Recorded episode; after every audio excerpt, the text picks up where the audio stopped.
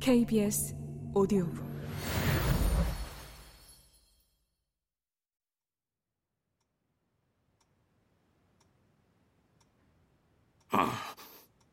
얘들아, 지금 이 마지막 순간에 내 가슴을 짓누르는 것이 하나 있구나. 나는 모스턴 대위의 가엾은 딸을 보살피지 않았어. 지금 아버지를 잃고 혼자 고아로 지내고 있을 거다. 모두 내 잘못이지.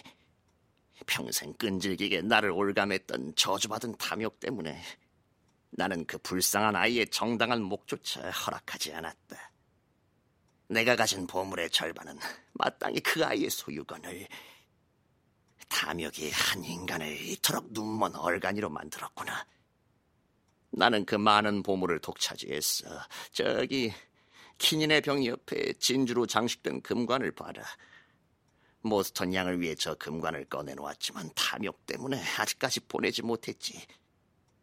아들아, 너희는 나를 대신해서 그녀에게 아그라의 보물을 공정하게 나눠 주어라. 하지만 절대 내가 죽기 전까지는 저 금관을 포함해 아무것도 보내지 말아다오. 어쩌면 불치병을 극복할 수도 있으니 말이다. 인간은 이렇게 치유 불가능한 탐욕스러운 존재란다. 지금부터 모스턴 대위가 죽은 경위를 말해주마. 그는 오랫동안 심장병을 앓고 있었지. 그 사실을 알고 있던 사람은 나뿐이었어. 인도에 있을 때 우리는 온갖 역경을 함께 이겨내고 결국 막대한 양의 보물을 손에 넣게 되었다. 나는 보물을 영국으로 가지고 왔지. 그리고 모스턴이 런던에 돌아온 날 그는 곧바로 우리 집으로 찾아와 자기 몫의 보물을 달라고 요구했어. 한밤중에 기차역에서 여기까지 걸어온 그를 맞이한 사람은 지금은 죽고 없는 충직한 하인 랄 조다였단다.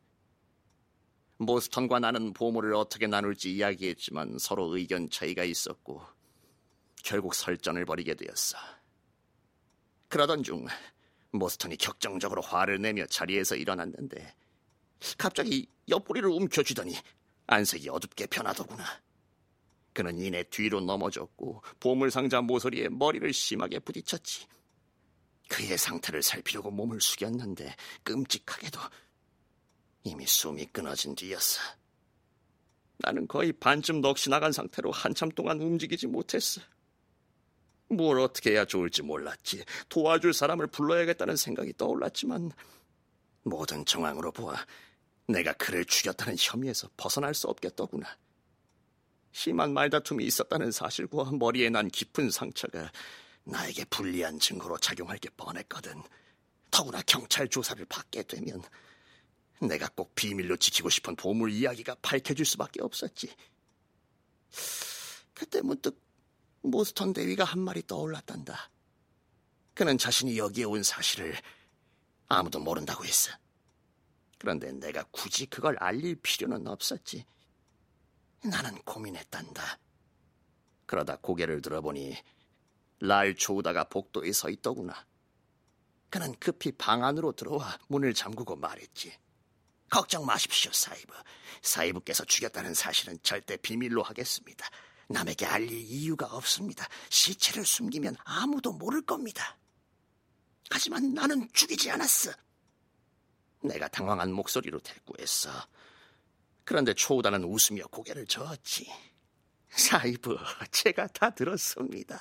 두 분께서 다투시는 소리, 그리고 쿵 하고 부딪히는 소리까지 모두 들었습니다. 하지만 누구에게도 이 일을 발설하지 않겠습니다. 집안 식구들 모두 자고 있으니 어서 저 시체를 지웁시다. 그의 말은 나를 설득시키기에 충분했단다. 충직한 하인조차 내 결백을 믿지 못하는데 내가 어떻게 배심원석에 앉아 있는 12명의 멍청한 장사꾼들에게 결백을 입증할 수 있겠느냔 말이다. 랄 조다와 나는 그날 밤 함께 모스턴의 시체를 처리했단다. 그리고 며칠 후 런던 신문에 일제히 모스턴 대위의 실종 사건이 실린 것을 보았어. 이 사건에 관한 한 너희들은 나에게 죄가 없다는 것을 알 거라 믿는다. 다만 잘못이 있다면 시체를 감추고 보물도 감추고 모스턴의 목까지 내가 가졌다는 것이다. 그러니 얘들아, 나는 너희들이 모스턴의 몫을 돌려주기 바란다. 이리 가까이 오너라. 보물이 숨겨진 장소를 말해주마. 보물은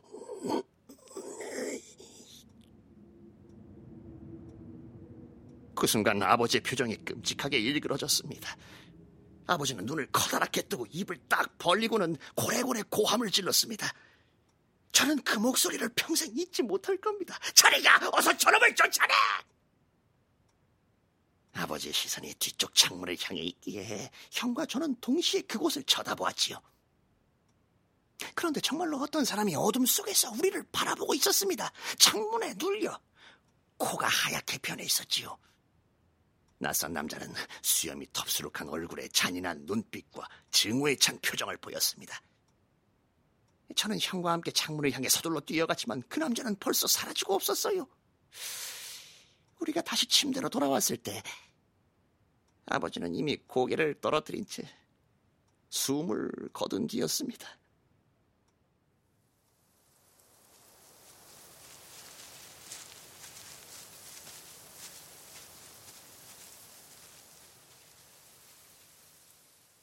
우리는 그날 밤 정원 곳곳을 샅샅이 뒤졌지만 침입의 흔적이라곤 창문 및 화단에 남은 발자국 하나밖에 없었습니다.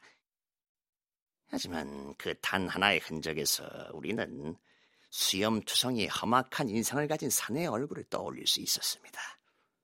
다음 날 아침 아버지 방의 창문이 활짝 열린 채 선반과 상자들은 온통 뒤집히고 난장판이 되어 있었습니다. 그리고 아버지의 가슴 위에 찢어진 종이 한 장이 놓여 있었습니다.